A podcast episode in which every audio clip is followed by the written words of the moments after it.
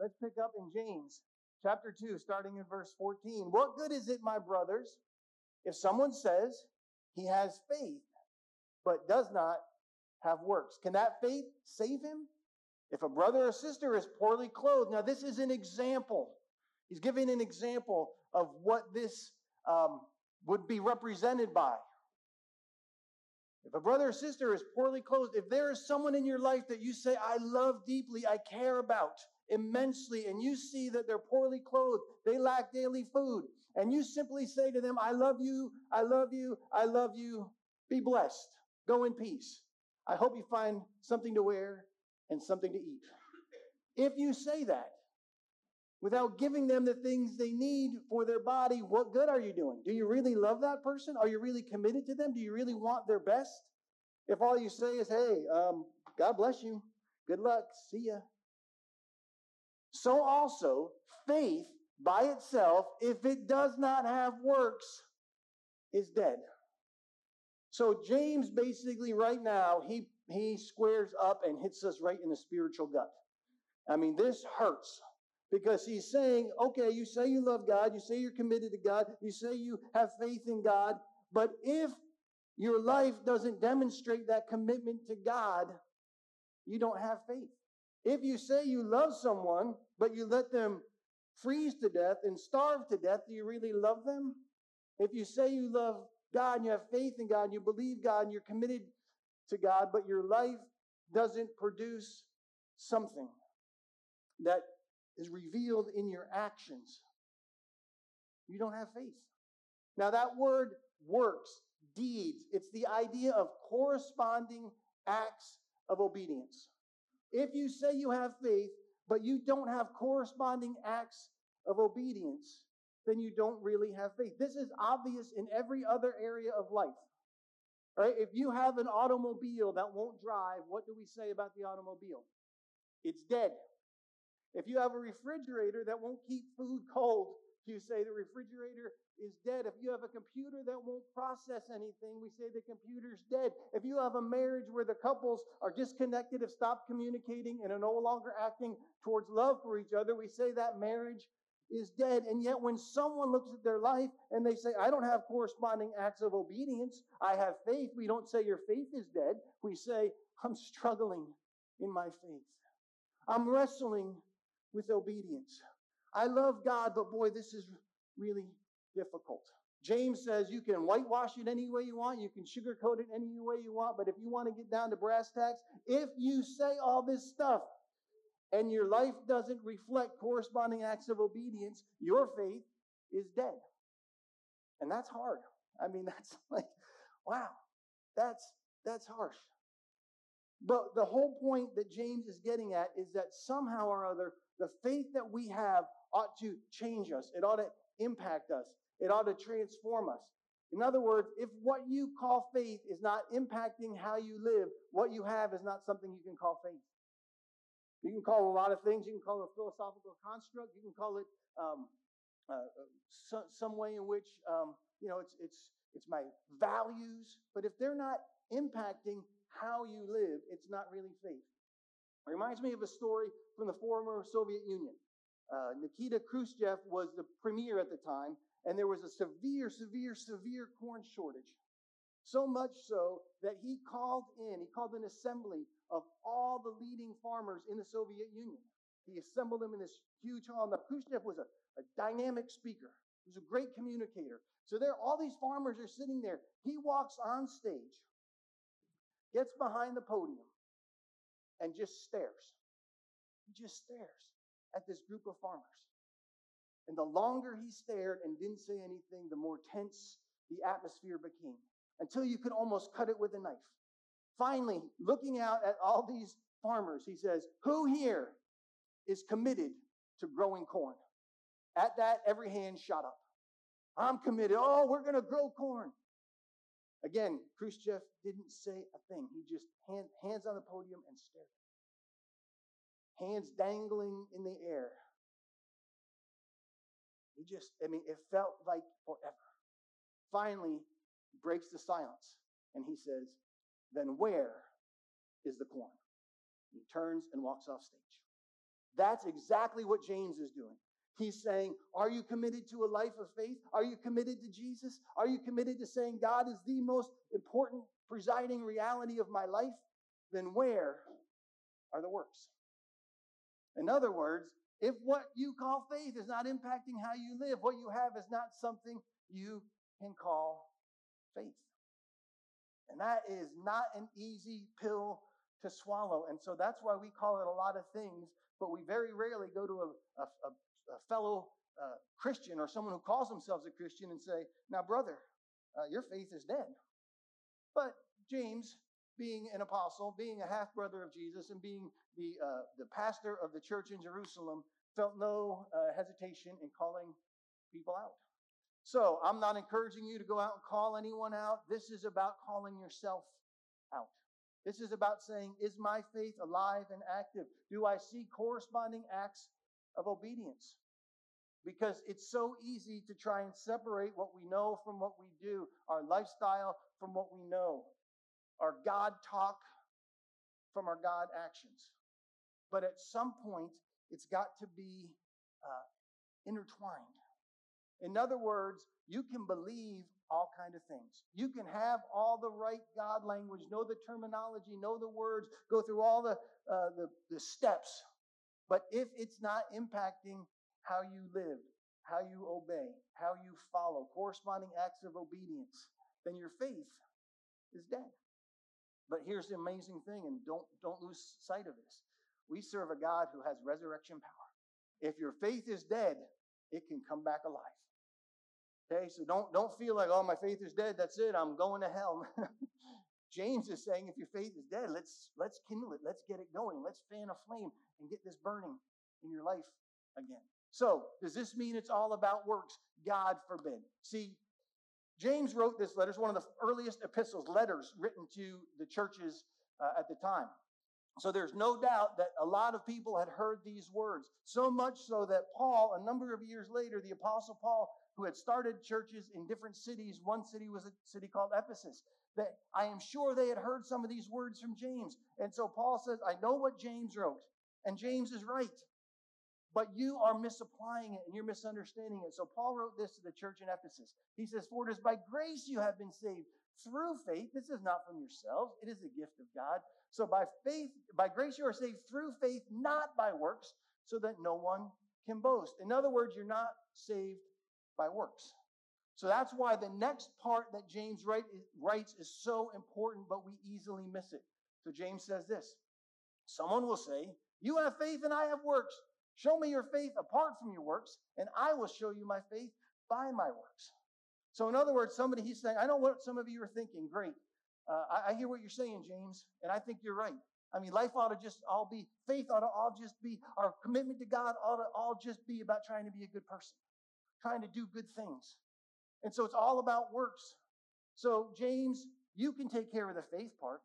I'll take care of the works part. And James says, no, no, you're misunderstanding this whole thing. Not just about feeding the hungry. It's not just about caring for the poor. It's not just about helping people and being kind and being good and being generous. Those things are important and you ought to do those things. But what you believe matters. If you don't believe the right things, you're trying to do what Paul said earn your way into heaven. And that's not going to work. So, in other words, he says, works do not earn salvation, they reveal the faith in your life. That's what he's getting at. You're not going to earn your way in, but how you live ought to reveal what you believe. There ought to be some way in which there is a uh, an overlap. So, in other words, don't make faith and works a false dichotomy. They go hand in glove. They're opposite sides of the same coin. It's not either I have faith or I have works. It's I need to have both faith and works active, alive in my life. But the, the sad reality is most believers, and we even use this terminology in our lives, most believers want to err on the side or tend to err on the side of saying it's it's all about faith. Right? We'll even say to someone, Are you a believer? Are you a believer? Great. James says, I don't care if you're a believer. Are you a follower? That's why the earliest church, before the name Christians came into vogue, what they would say is, Are you a follower, follower of the way? Do you follow the way of Jesus? Are you living the way he asked us to live? So James says it's not just about believing. matter of fact, this is what he says because he just wants to keep pounding away at this. You believe there is one God? Great. That's awesome. So do the demons. They believe there's a God and they tremble at the fact. So it's not just about believing. Do you know last year, 2021, uh, Gallup did a poll, and what they found was that 92% of Americans believe in God. May not be the God of the Bible, but they believe in God, the idea of God, the existence of God, the idea of uh, divinity. They believe in the idea of God. But believing is not enough. The demons believe, and they're in open rebellion to God.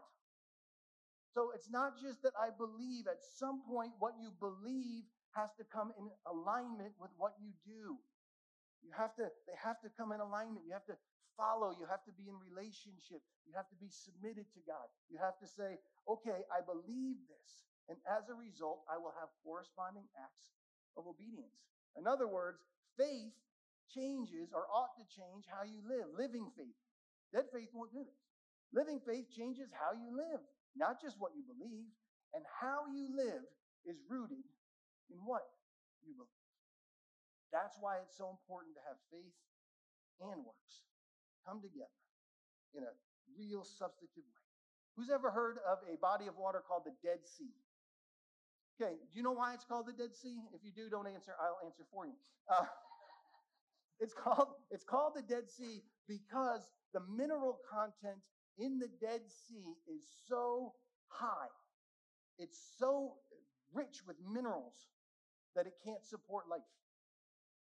And the reason that it's so full of minerals is that the water that flows in has no outlet. There's no way for the water to escape. And so the minerals just build up and build up and build up, but there is no life. Now, what does that mean? It means you can be a spiritual Dead Sea. You can know all kind of things. You can read the Bible. You can have books of the Bible memorized. You can know all kind of truth about God, theology, uh, uh, eschatology, and time. You can have all this knowledge up here. But if it doesn't flow out of your life in works, in deeds, in corresponding acts of obedience, in ways that reflect how God asks, asks, asks us to live, to speak, to move, to have our being, you're going to have a head full of minerals and a body full of death. Because that faith won't work. It's not alive. It's not active. There's no spiritual blood coursing through your spiritual veins. There's no spiritual breath of the Holy Spirit inside your spiritual lungs. It is not going to work. It will never work. And there are so many followers of Jesus who are not following Jesus. They simply are knowing all about Jesus. And James says, I don't care how much you know. Knowing is important. I'm not saying don't learn. I'm not saying don't study. I'm not saying don't dive into God's word. I'm saying at some point it's got to change you, or it's just knowledge. That's what James is getting at. And so he says, Now, I know I've thrown a lot at you, and, uh, and I hope this has wrecked you a little bit. So I just want to bring this home. He's saying, I want you to understand. Because what so many of us do is we read the first part, and he talks about if you see someone that's hungry or naked and you don't feed them or clothe them, then you don't have faith. And so we make faith about that. And to be sure, the Bible is replete. The New Testament is full of commands to care for the poor, the, the hungry. We, we ought to do that. But James' point is not that faith is lived out in just a bunch of good deeds that, uh, you know, just social justice. He's, so he says, I want to give you some examples from the Jewish history, plugged right out of their history, on what faith with corresponding acts of obedience actually looks like.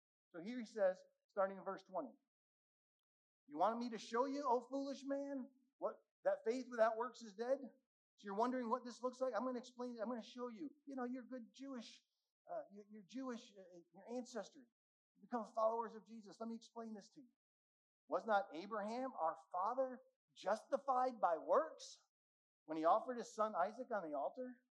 Can you not see how faith worked together with his works? And by works, faith was made perfect. Now, that's a whole, feels like a run on sentence. So, what he's saying is listen, Abraham was given a command. God said, This is what I want you to do. I want you to go sacrifice your son to me. I want, I want to know that my, your commitment to me is greater than anything else. And Abraham didn't say, I believe that. Oh, I'm committed to you more than anything. Absolutely. I believe that. I have that faith in my heart. No, Abraham said, Okay, I do believe that. I have that faith in my heart. As a result, it's going to move me to act in obedience. And so he took his son and he brought him and laid him on the altar. And God intervened and said, Listen, I, I don't want you to kill your son. I just wanted to know if you would walk in obedience. I wanted to know if your faith was real.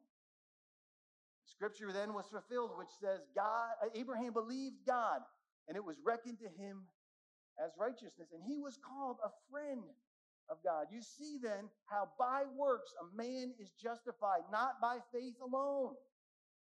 I have people say all time, all we need is faith. No, all you don't need is faith. You need real faith. But real faith will be lived out in real actions. So, yes, in some sense, you could say all you need is faith, but it's got to be real. It's got to be genuine. It's got to be authentic. It's what we started this series talking about. By works, a man is justified, not by faith alone. Likewise, was not Rahab the prostitute justified by works when she received the messengers, the spies, and sent them out another way? As a body without the spirit is dead, so faith without works is dead. So he comes back full circle and says, Now, this is what corresponding acts of obedience looks like. So, yes, you need faith, but faith has to be manifest in your life in real, demonstrative ways. Otherwise, it's not functional faith, it's dead faith. And dead faith isn't going to change you, it's not going to sustain you, it's not going to help you to live a life that honors God. Now, just to put your mind at ease, as I said earlier, we are not, not, not, not, not, not. Everyone say not. Okay, we are not saved by works. I don't want text. You say we're saved by works. We're not saved by works. We're saved by faith. But if your faith is not active and alive and revealed in works, the works won't save you. The works reveal that your faith is real. Works do not make your faith real. Works show that your faith is real. So this isn't works based. It's about saying at some point how I live, how I behave, how I uh, order my life ought to be reflective of how God wants me to live, behave. The things I say, the things I do, I ought to, I ought to be connected to the local church. I ought to serve. I ought to share my faith with other people. I ought to be kind. I ought to lay down my life. I ought to deny myself. I have to live by God's standards. I have to stand by His word. So it's what you know and what you do have to all be integrated in your life. So, what does this mean? It means it should cause all of us to ask ourselves some really hard, deep, probing questions. Questions that we don't ask ourselves a lot because we'd rather just kind of flutter through life and say, I'm a believer and I'm going to get to heaven. But James says, You're a believer, but are you behaving like a follower? So you got to ask yourself some questions like, Is my life reflective of what I believe? Have I come to God intellectually and accepted Him as my forgiver? but I'm not living for him as my follower, as a follower, as my leader. I'm not following him as my leader. I've accepted him as my forgiver, but I'm not accepting of him as my leader. That's a question you could ask yourself. You could ask yourself um, a question along the lines of this um, Okay, I'm a person that, that, that believes that uh, I need to do good works. So have I made my life all about just doing good works? Because if I do good works, I'll get into good, God's good graces. But you haven't realized God doesn't just want you to do good things for Him, He wants you to submit your life to Him. So those are some hard questions. You got to ask yourself is there a gap between what I say I believe, between how I act? Is there a gap between how I act and what I believe? In other words, I can earn my way into heaven and I don't believe. I really don't have to matter if I believe or not. Or I can believe all this stuff and it doesn't matter how I act. If there's a gap in your life, then you need to bridge that gap. And here's the good news God will rekindle that. He doesn't ask you to fix it all at once. What He asks you to do is begin to take a first step, and then another step, and another step. When He asks you, when He leads you, when He calls you, when He guides you, and reveals things to you, He says, Take a step, take another step, take another step. And each step closes that gap. Because too many of us want to put our faith over here, our life over here, and there's a big chasm. And God says, I want this, not this. So you have to ask yourself those hard questions. And it's gonna it's gonna rub you because some of us are all works based, some of us are all faith based. But James says faith without works is dead. Faith without works is dead. So let me flesh this out for you. Uh, in just a few minutes, as Isaac shared, we're going to do some baptisms, and it's so exciting. And you know what I love about baptisms? It's this in action. I've come to faith in Jesus Christ. It's an inner faith. I believe that Jesus is my Lord and Savior. That's an inner faith. And now they're going to take a, a step, an outward act of obedience. Jesus himself was baptized. We're commanded in the Bible repent, uh, believe, be baptized, be filled with the Holy Spirit. So it's a command. So they're saying, these folks are saying, I am going to take this first step. And it's an outward step of an inward faith. And that's wonderful. But it doesn't end there. If their faith ends there, eventually they will stop uh, growing. So they need to grow. They need to stay connected to the church. They need to stay committed to uh, living a life that's honoring to God. They need to do the things He asks them to do because if they don't, this work won't save them. This work is never intended to save them. But if they say, okay, I did this, it doesn't matter what I do the rest of my life, that, that's not going to work either. They have to believe the right things, and then they have to live the way God asks them to live. And, so that's that's what baptism is. It's that first step. But for so many of us, we want to separate those things out. But here's what we need to remember living faith means that what you believe compels you to do the things God asks. Living faith, not dead faith, living faith, faith that's alive and active and, and coursing through the veins of your spiritual body compels you to say, God asked me to do this, I'm going to do it. That doesn't make sense. I don't understand it. I mean, why would I give this amount? That, that, that that's bizarre, but I'm going to do it because it's what God asked me to do. Why am I going to stop the car and knock on that door and pray for that person? That makes no sense, but God's asking me to do it, so I'm going to do it. Why am I going to stand in front of 300 some people and get dunked in a tank of water? because God asked me to do it. There's a spiritual component. There's all kind of things that are involved in it, but at the simplest bedrock reality, it's an act of obedience. Faith without corresponding acts of obedience is dead. It's not alive. It's worthless. It's not going to help you. It's not going to change you. It's not going to transform you. So it's not just about believing the right things. And it's not just about being a good person, it's about saying, My faith is so alive, it's so real, it's so active, it's so meaningful to me that it's going to compel me to walk in obedience to my God. Whatever He asks me to do, I will do it. And I'm not going to be uh, intimidated by the culture, by the world, or by anything. This is what God asks me to do, I'll do it. Not being presumptuous, We've talked about hearing the voice of God, seek wise counsel, make sure that you're, you're submitted to people that will speak life into you. Make sure it's found in the Word of God. This isn't just about going out and being crazy, but it is about saying, I no longer just want to know a bunch of stuff about God. I want people to know about God because I'm doing a bunch of stuff. Because of what I know, because of what I believe.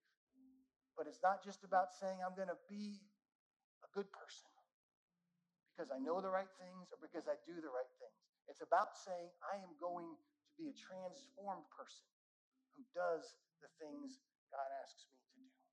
Being a good person will never get you there. You're good in what you think, what you believe, or if you're good in what you do. God says, I want all of you. So, what does that mean? It means you need to believe some things. You need to believe that Jesus came as God in human form. He lived a perfect life. He died a brutal death for your sins and for my sins and for the sins of all humanity. And three days later, he was raised from the dead. And because he was raised from the dead, if we place our faith in him, he will take away all our sins, cleanse us from all unrighteousness. We can have new life in Christ, and he can change us and transform us. And that Jesus then ascended to the right hand of God the Father, and there he's seated making intercession for us. And he sent the Holy Spirit to indwell us so that we're not trying to do this by our own might, by our own strength, by our own power, but him in us. You have to believe those things. But if all you do is believe that, and it never changes you, and it never uh, transforms your life in some way that says, I act different, I speak different, I treat people different. I obey God, not because I have to, but because I want to. And that hasn't really changed you. Now, please hear me. Some of you have loved ones died in a hospital bed. In the last days, weeks, months of their life, they made a profession of faith, and you say they never had a chance to live out works. Well, praise God, we're not saved by works. So don't, don't worry. If their faith was real, they're in heaven. Praise God. But don't live a life saying, I'm going to hope I have the last minute. I can live everywhere I want. And then the last minute, I'll call on God and get out of this. Listen, that's playing, that's playing a game of roulette. It may come up red, it may come up black. You don't know what you're going to get. Why risk that? Why risk that? Live a life that honors God, that pleases God, and store up for yourself treasure. So, what does that mean? It means for some of you, what you need to do is do some business with God. So I'm going to ask if everyone would stand to their feet. I'm not going to pray for everyone right now. I'm going to ask you to begin to think about what you need to pray about. Because I don't think there's a person here who doesn't have something to pray about in response to this message. You might need to pray something like God, I've called myself a Christian. I know a lot about you. I show up to church just about every Sunday. But boy, at work, in my neighborhood, the things I watch, the things I fill my brain with, the words I use, the way I treat my family, it is, if people saw that, they would say, faith without works is dead. Faith without corresponding acts of obedience. You might say, I believe in God, but He's asked me to do a lot of things in the Bible and in my own personal life give, share, serve, attend. And I don't do that stuff. Faith without works is dead. Some of you say, I've been trying to be a really good person for a really long time. That's not going to work either. At some point, you have to say, God, I don't want to try and be a good person. I want you to change me into a good person. And as you change me, my behavior will follow.